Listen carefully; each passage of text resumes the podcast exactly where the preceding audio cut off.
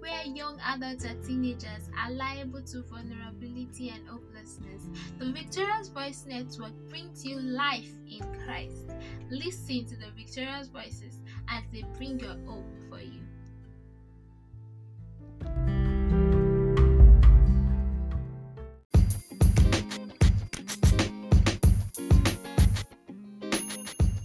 Today on this episode, we're talking about pressure management. You know, as you increase in age, your source of pressure expands. I mean, you're likely to face more challenges and you will be stressed. That's the truth. You'll be stressed by different situations happening around you. And peers can be a source of pressure. Many people worry about fitting in into certain standards the death of a loved one, you know, chronic illness, injury, depression, anger, you know, emotional problem, failure, guilt, low self esteem, broken friendship. All of these can actually put you under unnecessary pressure. And sometimes having responsibilities that you're finding overwhelming, something that is actually greater than your abilities. All of this can actually put you under pressure. You could be increasing financial obligation, all that I've mentioned can put you under stress and they are likely to produce a negative result.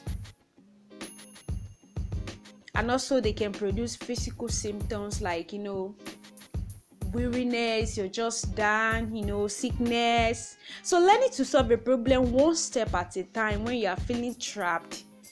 And this kind of situation is what this podcast will be addressing. So I would like to say that that uh, you should learn to identify the source. Identify the source of the pressure. So after identifying the source of the pressure, so connect with supportive people. You are not meant to hang around with negative people when you identify that there is a problem that you want to deal with it, deal with already. So hang around with people that will promote your wellness, not people that will add to your pressure. Bond with them, ask questions. They might not actually provide all the relief that you need, of course, but they will help you share from it. And also learn to eat well, build in regular exercise, you know, get enough rest, you know, don't add to what you've had before, don't add to it. And you really need to start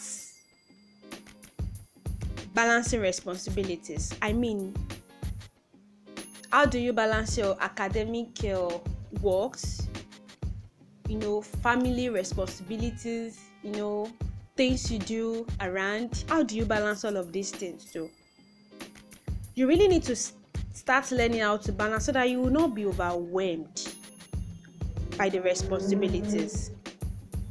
I think a particular episode offered this point perfectly. So when you are under pressure, please don't deal with it in isolation. I already emphasized that that you you ask questions, connect with people, supportive people, you know, talk to others that you need help.